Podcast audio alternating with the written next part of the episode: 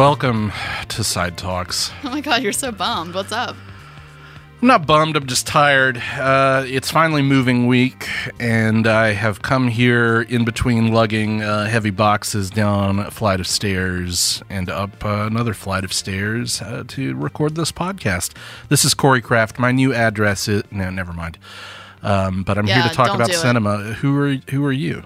Um, I'm Rachel Morgan, and I'm I have multiple bottles of water in front of me because Boutwell Studios has been so lovely as to keep us hydrated today. So I feel better than you. I feel like I'm not bummed. Uh, you are bummed. Oh, I'm gonna have to to massively hydrate. It's also hot today. Yeah, so hot. hot. Come on, weather. What are we doing? I mean, I guess it is April, so Well, this is a podcast where we do nothing but talk about weather. So let's get going.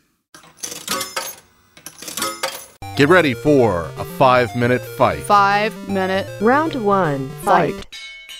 five minute fight. I'm ready. I'm ready. Well, I'm not ready. I don't know if you are.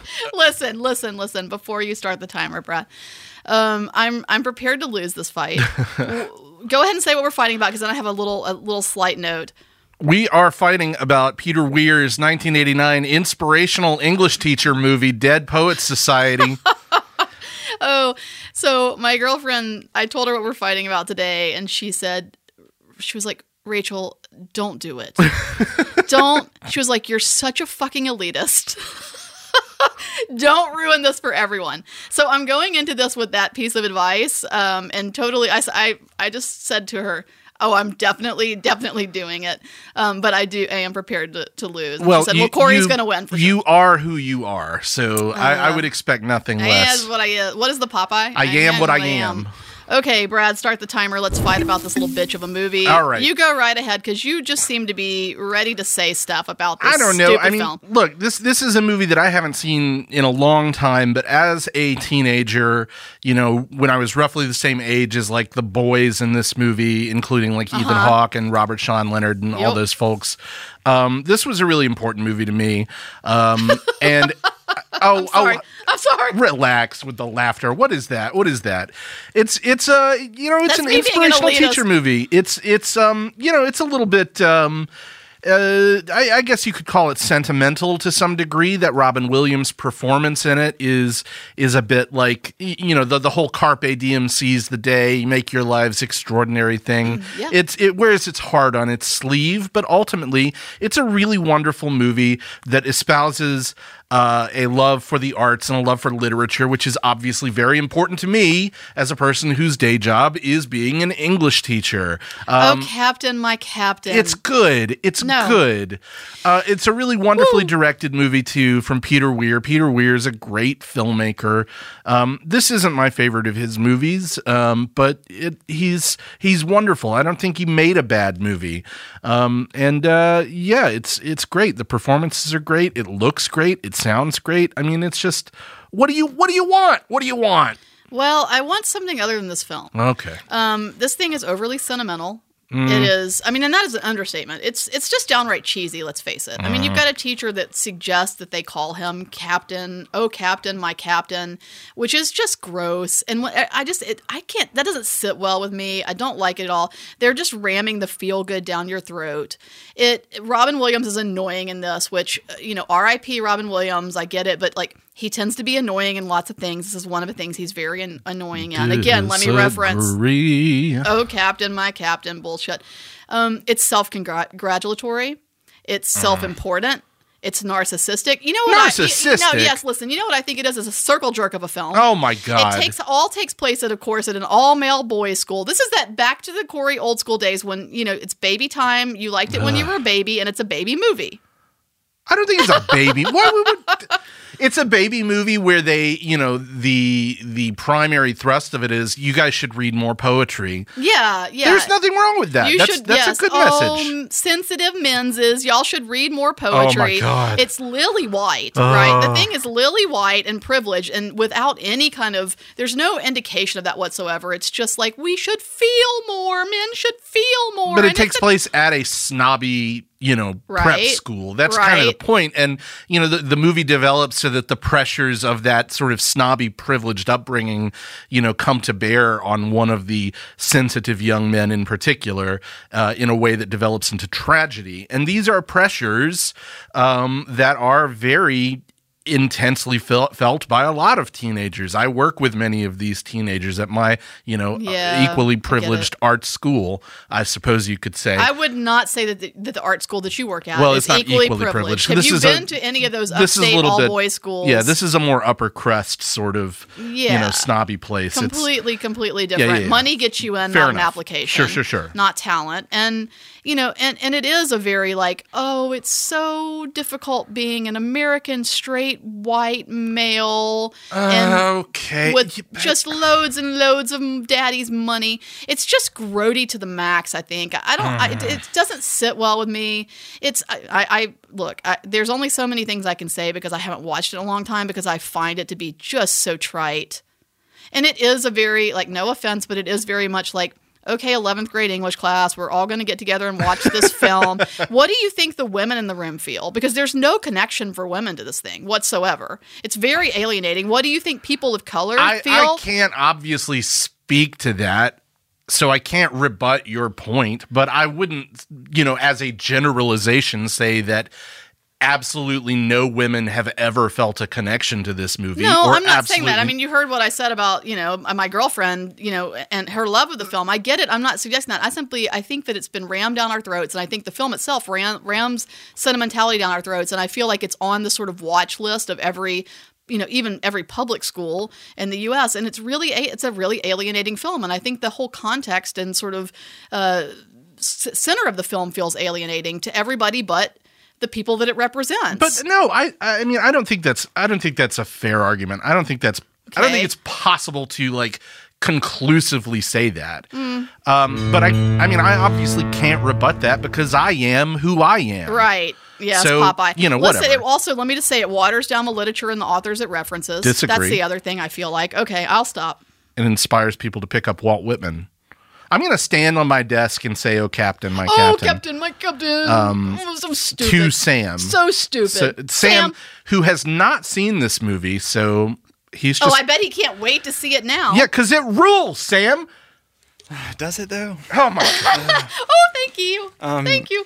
Okay, so I'm gonna say that uh, Corey's extremely befuddled response to "It's a baby movie" gets uh, about a hundred thousand points. Um, but yeah, the movie kind of created or fed a generation of these Elliott Smith listening, infinite jest reading, Oh, oh. introverted, pretentious just at assholes me next time, motherfucker. that think they're better than you just because they're sad. I typed that out. I had to finish it. But yeah, you know what I'm saying. Um, Rachel made way too many good. Po- po- uh, wow. Okay. Rachel made way too many good points to count. Plus three million points. That's the end of that. Disgusting. Oh, on the cover it actually says a circle jerk of a film. You're gonna feel very, very fucking silly when you finally watch this movie, and it's gonna be wonderful. Oh no, you're not Sam. You're gonna fully be like, oh yeah, definitely Rachel was right. And now, fast film terms. It's time for fast film terms. Oh, I love it. Well, you've got one for us I do have one. I wanted to bring one to the table today that I've been seeing referenced a lot on Twitter.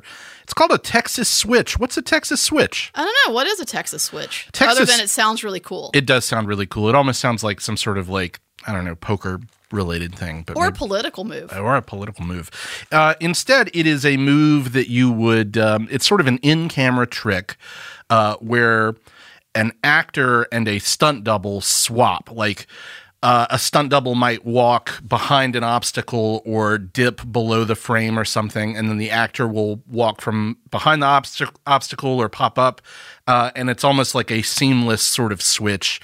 Um, so that you believe that the actor performed the stunt instead of a stunt double.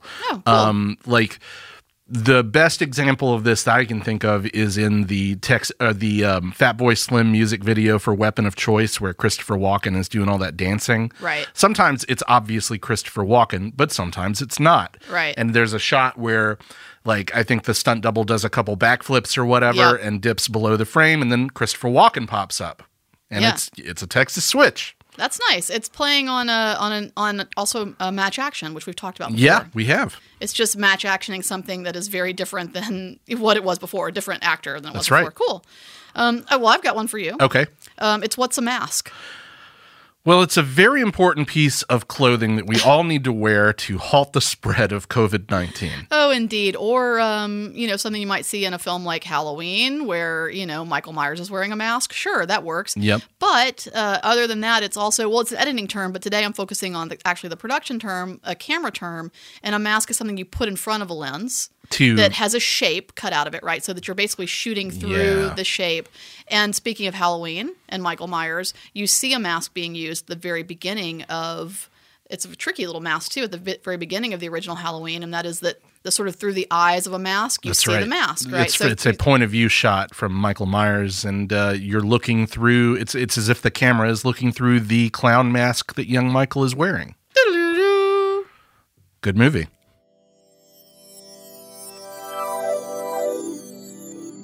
Retractions. I tried to make it really sad. It's it's always sad when we get something wrong on this uh, strenuously researched podcast that we do. Oh, and you know what the funny part is, is is this is also AKA Rachel fucked up, but I didn't fuck up this time. You fucked up. I'm always You know. doing that. Uh, well, actually, I usually am. But anyway, this this is about pick a city, which you are on the spot. Let me let me give you, you know, let me defend you a little bit here. You're on the spot when we do pick a city, and you threw out Hidden Figures as being something that was probably likely shot in Houston. That's right. Was not shot in Houston. Oh, I deeply regret that error. Me, I know.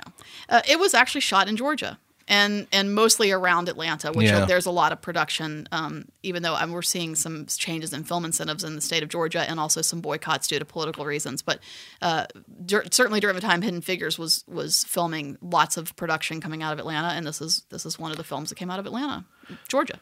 So, in another recent uh, pick a city uh, segment, uh, you threw the city of Portland at me, and I couldn't think of something. Then uh, you came back and said it was likely that the Gus Van Sant movie, My Own Private Idaho, was shot in the Portland area. It is, um, but I feel so much better So myself. was the uh, the one that I threw out there, Gus Van Sant's Paranoid Park. I mean, a lot of Gus Van Sant movies, as Right. as we already talked about, His stomping uh, ground. shot in Portland. So, um, with a little bit of research, that's what came up uh, for Portland. Um, really regret that error too. Geez, I hope somebody got fired for for these blunders. I, Oh, hey, the day's not over yet.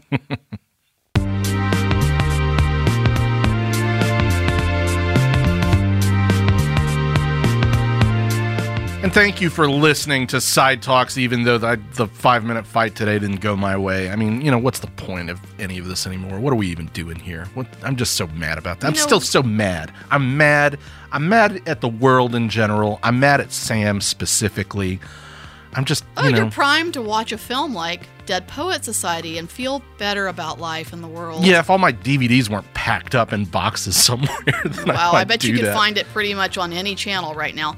Anyway, uh, we're your own personal cinematic Sam and Oda Mae.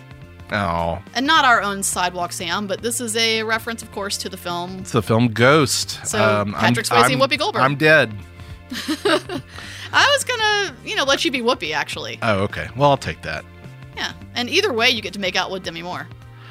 I'll take that. Thanks to Boutwell Studios. And uh, check us out on social media at Sidewalk Film on Twitter, Facebook, and Instagram, or visit www.sidewalkfest.com for cinema showtimes and the latest on the upcoming Sidewalk Film Festival. News uh, in store for that in the next couple months. I, it, hey, the next couple of weeks, maybe already by the time people are listening to this. Hell but yeah. more than anything, thanks to you for listening. And, you know, I'm going to land this on, oh, Captain, my Captain. Oh my God. Boutwell Studios Podcast Division. Your words, our expertise.